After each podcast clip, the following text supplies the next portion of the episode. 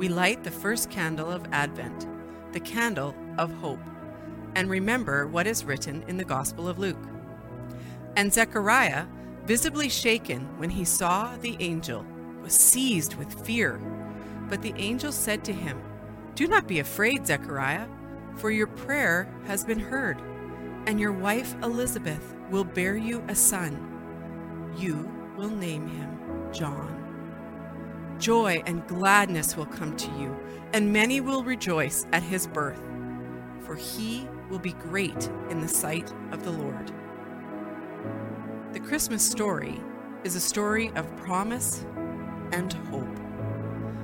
It is the story of answered prayer, God using ordinary people to accomplish his extraordinary plan. Luke begins his gospel with God's promise to a barren couple that they would have a son. Impossible? Not with God. As we enter this Christmas season, we too might face obstacles and difficulties in our lives that are overwhelming. But this story reminds us that God is watching, listening, accomplishing his plan in the midst of this distressed world in which we live. God keeps his promises. His word can be trusted.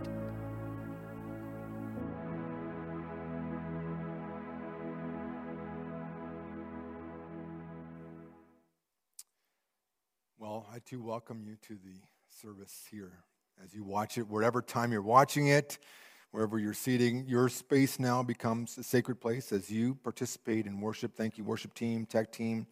Uh, we have a few guests here watching, and it's just our, our privilege to be able to, and, and we're thankful to God that we have this opportunity and, and ability to provide this for you at this time in this way, even though it's less than ideal. But the Christmas season is, is a season of hope. It's a season of promise, and it's a great encouragement to even to my heart to read the Gospel of Luke and see how God's promises come through even in our impossible circumstances and situations. That we can count on God to do what He says He will do, even when it seems like there's no way that it could happen or is even possible. And so that's where we are today and as we journey through Christmas, we're going to hit into the Gospel of Luke. It's a first century document where Luke, who, who is a researcher, uh, he's called Dr. Luke. He, he evidently had some medical training. The way he describes medical uh, maladies in his gospel indicates that he was a, a man of learning. He compiles this account of the life of Jesus Christ so that we can learn about Christ and about Christmas. And what we're going to find is that we see God's promise and we see a reason to have hope in the Gospel of Luke. And so, even in your impossible circumstance today, even in the impossible situation that we find ourselves in the world where it just seems like, like, like what is Christmas going to look like? What's going to happen down the road? What is going to be the next news report? We, we live with this uncertainty, and yet as we come to the Gospel of Luke, we're reminded that we can count on God to do what He says He and so, as we come to God's word, would you pray with me? And I'm going to pray that God would just speak a living message to your heart as you look at his word with me together at this time. Let's pray. Lord, we thank you for your word. That when you make a promise, you keep it, Lord. That how this, this word, the Bible that we have, is, is, is a living document which, which shares your heart for us. And as we enter the Christmas season, wherever we are today, watching this video, may we find encouragement from your word as we look at it together. We pray this in Jesus' name. Amen. As we begin talking about Christmas, we got to understand there's a backstory. And Luke, in the very beginning of his gospel, chapter 1, verses 1 to 4, he lays out the backstory of, of, of the Christmas story. He says, and this, it's, it's, a, it's, a, it's, it's a, prelude to the gospel, but he says, Now many have undertaken to compile an account of the things that have been fulfilled among us. Verse 2 Like the accounts passed on to us by those who were eyewitnesses and servants of the word from the beginning. So it seemed good to me as well, because I have followed all things carefully from the beginning, to write an orderly account for you, most excellent Theophilus, so that you may know for certain the things you were taught. Now, whew, that's, a, that's, a, that's a, lot, a lot of words, but understand it's one sentence in the Greek. Luke is introducing his book, and he says, Look, I want you to understand this really happened. He talks about what's been fulfilled among, among them. It talks about the account, the eyewitnesses. This is a real story.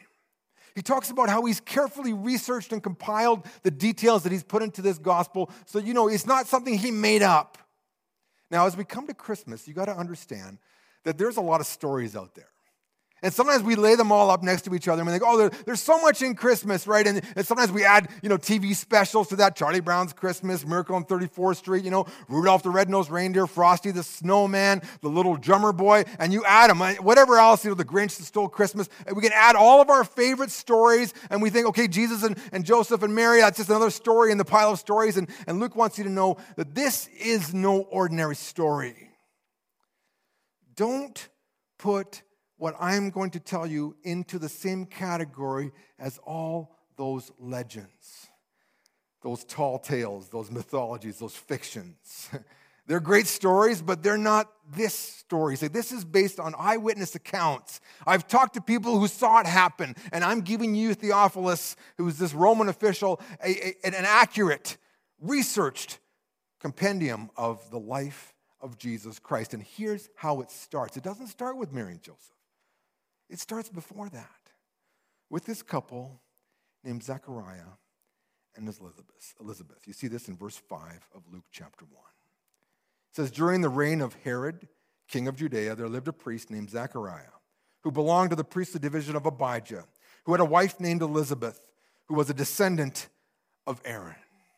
So he introduces the characters. He's like, let me tell you how Christmas or Christ began. But it doesn't start with Mary and Joseph and Jesus. It starts with this obscure couple living in Judea with a real king. This is actual history he is telling us. This is not, this is not fable. This is not mythology. This is not a legend. This really happened. As you talk to your kids about Christmas, make sure you make it real clear. We love Christmas stories. But when we talk about Mary and Joseph and Jesus and Elizabeth and Zechariah, this is not just another story. This really happened. In a, in a point in history when a terrible tyrant was on the throne in Judea, there was this godly couple. And, and Luke is presenting a contrast for you and me. There's a really nice couple here, and there's a real horrible king over here. And, and, and they're living in the same world, in the same universe. The horrible king is looking for power and control and domination and respect. The godly couple are looking for, for God to show up in their lives, for God to show up in the kingdom of, of Israel, for God to, to bring the, the servant to, to come and, and, and to, to bring salvation to his people. This couple came from a, a priestly lineage.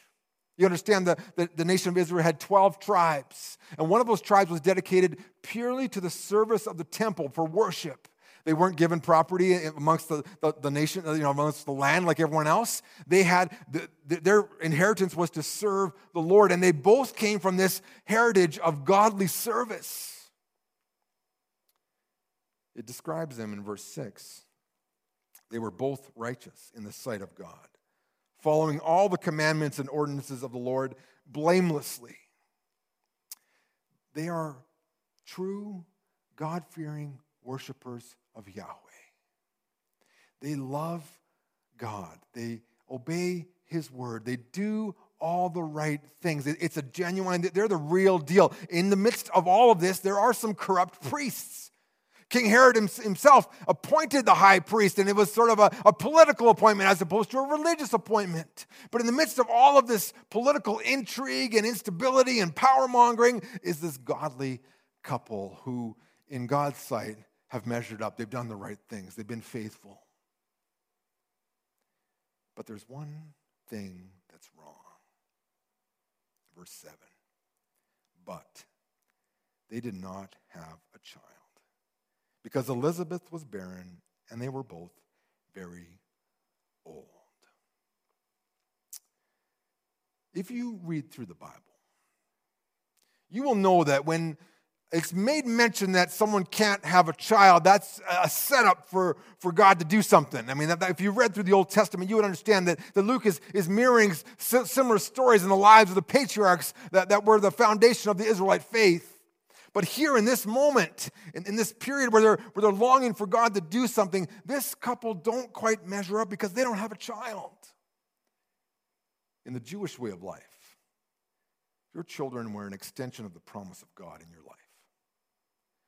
A Jew would, would, would, would just shrivel back to think of, of the thought of actually destroying an embryo in your, uter- in your uterus. I mean, you would never do that. I mean, this was life, this was God's promise. I mean, you wanted children, you, you considered them a blessing of God, and, and, and, and God did bless people with children, but when God, people didn't have children, people made the logical conclusion and deduction that there must be something wrong with them. Somewhere in their background, Zechariah and Elizabeth had blown it or in their parents' background. That, that, that somehow they didn't quite measure up, even though as you looked at their lives, there was nothing that, that was evident at all. They were godly people, but surely there must be something wrong because they don't have children. And some of you, maybe watching, have experienced the agony of infertility.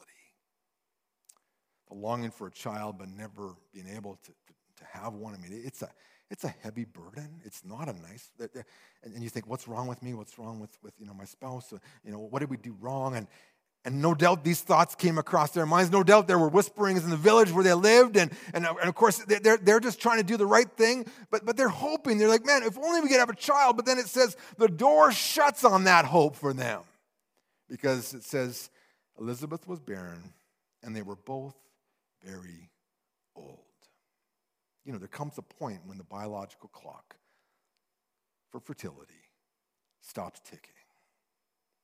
She hits menopause, and they both look at each other with hot flashes rearing around the house. And it's like, this is it. There's no more eggs being produced. You know, he, he's, you know, he's not the strong man he once was. You're like, I guess, I guess that hope is gone. It's over. And you think, okay, how come God is punishing this godly couple then? I mean, if they're a good couple, if they're a godly couple, if they're blameless, why doesn't God give them children? Because God has a plan.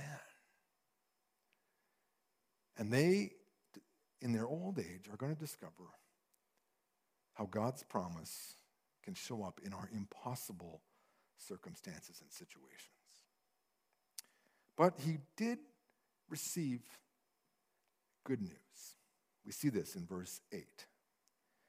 Now, while Zechariah was serving as priest before God, when his division was on duty, he was chosen, verse 9, by lot, according to the custom of the priesthood, to enter the holy place of the Lord and burn incense. I've got a picture here you'll see on the screen of this is the priest in the holy place burning incense. Now you got to understand, there's approximately 18,000 priests in Israel. Your particular unit served two weeks of the year. And then uh, you would go home and do a trade or a farm or whatever you did, and then you'd come back on the major feast. So, five weeks of the year, you would get to serve the Lord in the, in, in, the temple. The temple itself was dedicated only for the priest to go in.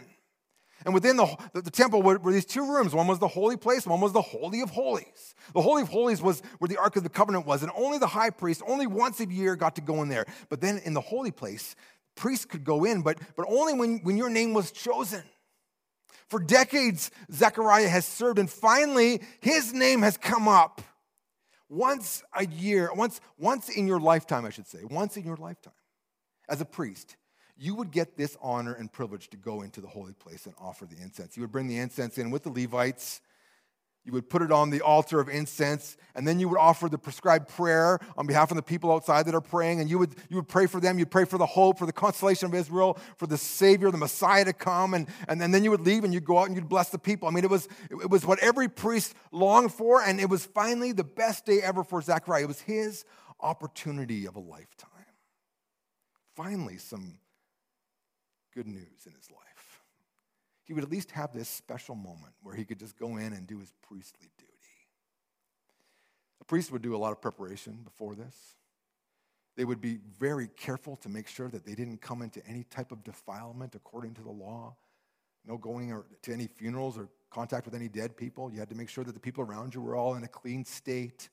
He would abstain from conjugal relations for several days before this opportunity because that was part of, of the purification ritual. He would, he would have these baths and, and cleanse himself, and he put on a, a, white garment, bare feet. With the Levites, he would walk into the, into the holy place. They would place the, the, the, the fire and the incense on the altar. They would leave, and then he would begin to pray.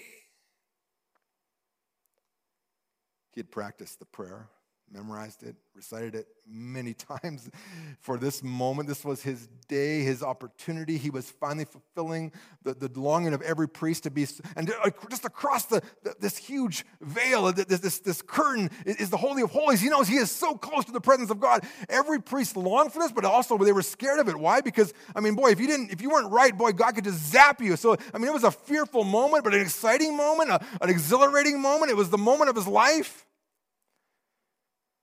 And it says in verse 10 the whole crowd of people were praying outside at the hour of the incense offering. The Levites have left. He's there barefoot in his clean garments. He's cleansed. He's pure. He's reciting the prayer. He's getting ready to do his duty. And suddenly something happens. Verse 11 An angel of the Lord, standing on the right side of the altar of incense, appeared to him. You got to understand the last time God spoke in a prophetic vision, a word from the Lord, was 400 years before this. There's been a lot of history in Israel. There's been a lot of different, you know, things going on in, in Jerusalem. I mean, all, you know, if you could read the history, I mean, it's, it's full of just crazy things happening, but God has been silent. Suddenly there's Zechariah just going through the normal routine of a priest, and, and this angel shows up. Boom. He didn't really expect that. And Zechariah, verse 12, visibly shaken when he saw the angel, was seized with fear, of course. I mean, did he do something wrong? Is God going to zap him? I mean, what, what's going on here? In verse 13, it tells us, But the angel said to him, Do not be afraid, Zechariah, for your prayer has been heard. And your wife, Elizabeth, will bear you a son, and you will name him John. What was Zechariah praying for? People think, okay, he was there praying for a son and, and it doesn't say, he probably was praying for the salvation of Israel. He was praying for God to bring the Messiah, for the, you know, the fulfillment of the promise to come. And, and that's no doubt what he was praying for. Lord, deliver us, save us. And suddenly the angel shows up and says, Guess what, Zechariah? God's listening.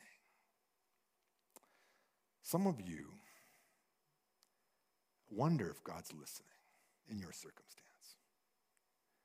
Things have happened that have not been good. Life begins to unravel, and you're like, what is going on? And you pray and you pray and you pray, and it seems like the prayers bounce off the ceiling and, and hit you in the forehead. And you're like, is God listening? Is God listening? I don't know if God's listening. I hear other people talking. Is God listening? And then, and then suddenly Zechariah gets the note. Yes, I'm listening, Zechariah. I heard you. Heard you loud and clear. Heard you for the last 20, 30 years, Zechariah.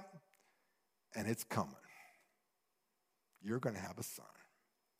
You're going to name him John. Now, normally you named your son after yourself, after the family name, but he said, No, this son will be named John. And let me tell you about this boy. He's no ordinary boy. It says in verse 14 Joy and gladness will come to you, and many will rejoice at his birth. He will be great in the sight of the Lord. He must never drink wine or strong drink, and he'll be filled with the Holy Spirit even before his birth. This is a special child. He, he's going to be set apart for God's purposes. He will turn many people of Israel, verse 16, to the Lord their God.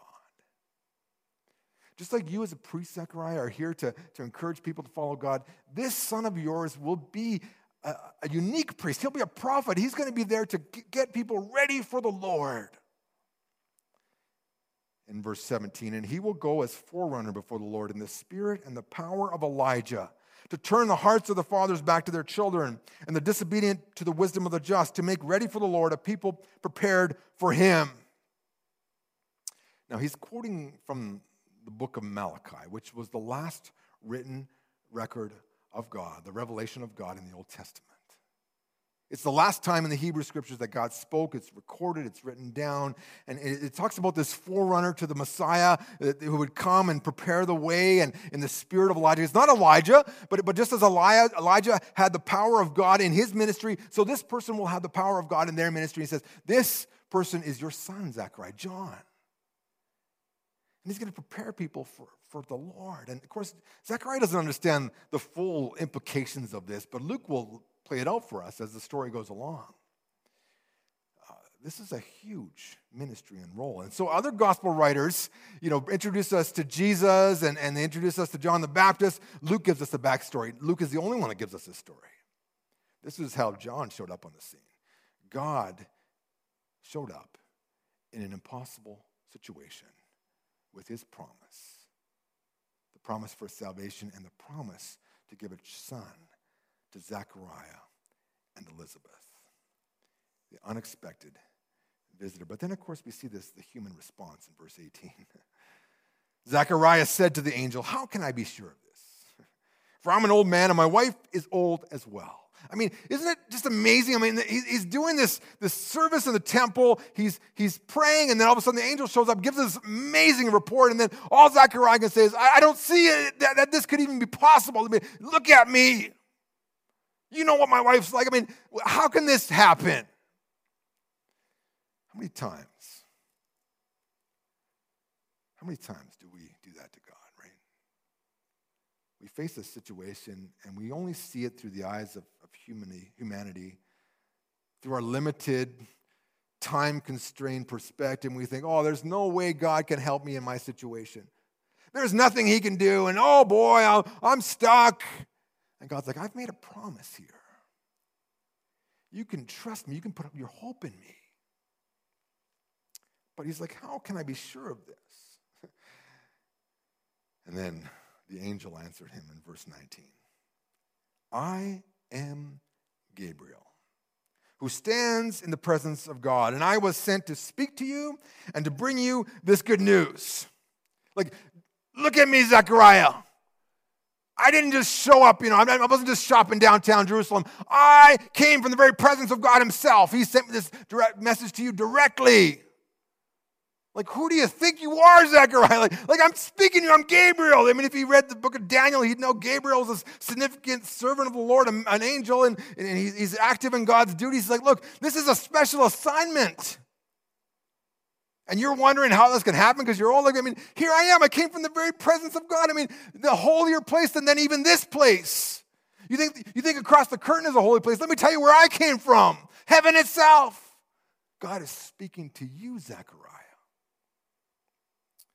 And now, verse 20 because you did not believe my words, which will be fulfilled in their time, you'll be silent, unable to speak until the day these things take place. How can you be sure? Well, here's how you can be sure you ain't going to be able to talk. Pastor Frank told me a little story before the sermon. He's like, you know, how come there's no Christmas carols about Zechariah and Elizabeth? And of course there is. Silent night, right? there it is. That's from Pastor Frank. It's just for all of you out there. but it isn't. It isn't really a funny thing. I mean, God's like, boy, I'm finally speaking and you're not receiving it. Sometimes God really communicates to us and we, we just stubbornly put our feet on the ground and say, No, it can't happen. It won't happen. It's impossible. And God says, If I'm saying it, it's possible. My words are life. And when I say it, it will happen. It always does happen. And the Christmas story is a story of God's promises being fulfilled. It's a story of hope being fulfilled. You're not going to be able to talk. Now, understand there's a problem now. Because as the priest would leave the holy place, exit the temple, there on the steps were pious Jews praying for the nation, praying for him, praying for this moment, and then he would come out and offer the Aaronic blessing. Lord bless you and keep you. Lord make his face shine upon you, be gracious unto you. Lord love his countenance upon you, give his peace. You know, probably not that fast, but he would say it, right? He comes out, and there's nothing coming out. He's there, but there's no words. He's gesturing, he's pointing, the indication is he probably can't even hear. He does, you know, he's just looking and he sees mouths. He sees, you know, he, he doesn't hear anything. He can't say anything. And they're just like, what just happened here? You see in verse 21. The people were waiting for Zechariah and began to wonder why he was delayed in the holy place. Normally, I mean, there was a certain amount of time. You know, that prayer took about three minutes and 44 seconds, and then the priest would come back out and be done. But, but he's not coming out. So something's going on there. And he comes out he can't speak. When he came out, he was not able to speak to them. Verse 22. They realized that he had seen a vision in the holy place because he was making signs to them and remained unable to speak. And when his time of service was over, he went to his home and still unable to speak. He's at home. But then we see that God keeps his promises. In verse 24, after some time, his wife Elizabeth became pregnant and for five months she kept herself in seclusion. She said, This is what the Lord has done for me at the time when he has been gracious to me, to take away my disgrace among people. The very thing the angel said would happen happened. Luke is preparing you and me for the story of Jesus. And the prequel to Jesus is Zechariah and Elizabeth and the conception and birth of John the Baptist. God keeps his promises. You see this interesting thing. The, the wife of Zechariah, Elizabeth, is not nearly as unbelieving as her husband. She receives it and rejoices in this news. And of course, she keeps it quiet. Why? Because the, the first person that's going to figure it out, according to Luke, is, is Mary, her cousin, who also is part of this grand plan that God's putting together to bring salvation into the world that Luke wants to share with you and with me. And it begins with this humble couple who are just trying to serve God, who, who are wondering why life has been so hard and, and so unfulfilling. And now it is being fulfilled as God made a promise because God had something special in mind for them. I mean, isn't it something that in the Bible, God almost likes to purposely put his people into an impossible situation? I mean, he makes Abraham this promise yeah, you're going to be the father of a great nation. And his wife is just like Elizabeth, this old lady. And Abraham's like, well, how is that going to work? It's going to work because God makes it work. and she has a son named Isaac. And, and, Isaac means laughter. He laughs, right? And who's laughing? God's laughing, actually, because it's like, I can do this. He delivers his people out of slavery in Egypt, and, then, and, and he's leading them into the promised land, and, and he leads them right to the edge of an ocean. And behind them, they can hear almost the, the hoofbeats of chariots, of trained soldiers right on their heels, waiting to slaughter them, a holocaust on the Red Sea. And they're wondering, what? And God sets them up in this impossible situation. Why? Because He wants to open up the sea. He wants to do what only He can do, just so you don't take credit for your, your wonderful escape and you can, you can say, oh, we got out on our own. No, no, no. God got us out of there. Later on, the Midianites are just ravaging the people of Israel. And finally, God raises up this judge named Gideon. And, Gideon's ready to fight these. I mean, this is a, a massive group of Amalekites, Midian, you know, and there they are. You know, they've been just taking advantage of Israelite, you know, and, and God's like, hey, you're going to fight these people. You're going to take them down, Gideon. Okay. And he's like, you got too many people. What do you mean I got too many people? Like, like don't you see, I only got like 20,000 here, and they got like 200,000. You got too many people. Let him go. If you're afraid, get out. Okay, a bunch disappear. Okay. And Gideon's like, okay, well, that's not as many, but we'll try. And he's like, still got too many. Take him down to the water, you know, and they do this little drinking game at the water, and, and he ends up with 300 men. And he's looking over this vast camp of tents, animals, smoke from campfires. And, and, and it's like, how am I going to take these out? You're not going to take them out, Gideon. I'm going to take them out. The impossible situations. God intervened. I mean, there's lots of these stories in the Bible. God almost likes to take us to those places where we can't fix the problem ourselves, where we have to completely trust and rely on Him. And then when He shows up, we just give Him the praise and the glory. Christmas is one of those seasons where these little miracles happen. I, I found this story, and of course, I, you know, I love a good story. And uh, this is a story from 1950s in a radio station in eastern Idaho. There are also rumors of Christmas miracles, such as one that allegedly occurred out in the desert of eastern Idaho back in the 1950s, where there was a small radio station that broadcast about 12 hours a day. The owner of the station, Clyde Emerson, every year would gather from among his listeners a group of would be thespians to write and put on a Christmas play. On a particular year, the play, as usual, was about Mary, Joseph, and the Christ child traveling to Bethlehem, having to stay overnight in a manger, and being visited by shepherds and then three wise men.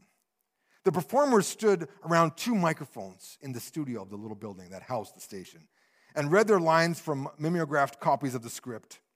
The sound effects were handled by two people one who could make donkey's hoof sounds by tapping his mouth with his fingers, and another who had figured out to, how to imitate the baa, baaing of sheep. Just as the play got going, the lights went out along with the telephone. The performers stayed for a while, then felt their ways out of the door and drove home. The owner of the radio station sighed, put on his coat, and opened the door to let himself out. Just then, the sheriff's car pulled up. And the sheriff got out. He walked over to the radio station owner and said, Great radio play tonight, Clyde.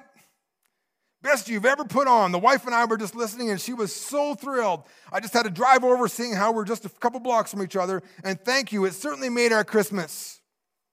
Clyde said, Wait, we couldn't broadcast. The power was out. No, it wasn't, the sheriff said. We heard every word. Before Clyde could get into his car, others came by to tell him how much they enjoyed the radio play. He kept trying to tell them that the station had lost electricity and that they must have been listening to another station, but they would have none of it. All they could talk about was how much they enjoyed it. Finally, the pastor of his little church came by and mentioned, as had the others had, how wonderful the radio play had been. I just don't understand it, Clyde said. The power was out, the place was dark. We couldn't see to read the script. The pastor thought about it for a long time and then said, Clyde, the only thing I could think of is that your electricity may have been out. And I don't doubt you one second about that. But, friend, the power was not out. On this holy night, you had the power with you all the time. And you know, we run into a, an impossible situation this Christmas. We face the possibility of reduced gatherings and inability to have services like we normally would. I mean, I don't know what's going to happen. But I do know that God loves to work in impossible situations and circumstances. And whatever's going on in your life right now. Even though it seems so overwhelming, you wonder, I don't know how I'm going to get through this season. I don't know if my business is going to survive. I don't know if I'm going to have a job. I don't know what my school options are going to be. Now. I mean, I don't know what it is. I don't know who I'm going to spend Christmas with. Whatever the impossible circumstance you face, understand that God's promises speak to you in the middle of your circumstances. God often shows up in big ways when we can't show up in ourselves and we have to depend on Him. And the story begins with this just amazing story of just an ordinary couple who encounter an extraordinary God. And my prayer for you, as it is for, for, for myself, is that we would just encounter God in our Christmas season, in the impossibilities that we face in our circumstances. That we would just have the hope that only He can bring. And even when it seems like the power's out, He is still speaking and He's still communicating. Let us trust in Him this Christmas as we continue to follow Him. Would you pray with me as we close? Father in heaven, we thank you for your word, which speaks a living message to us. And I thank you for the Christmas story, the story of Zechariah and Elizabeth the story of, of the conception of John the Baptist, the story of your promise and your word being fulfilled. The, the story, Lord, of your salvation. And I pray, Lord, that we could see your salvation come to our city this Christmas. That you would use your people here at New Life Community Church and across our city that follow you and know your name. That we could share the hope that only Christ can bring. And so we thank you. And we praise you and we look forward in anticipation to what only you will do this Christmas. That you may receive all the glory. We pray this in Jesus' name.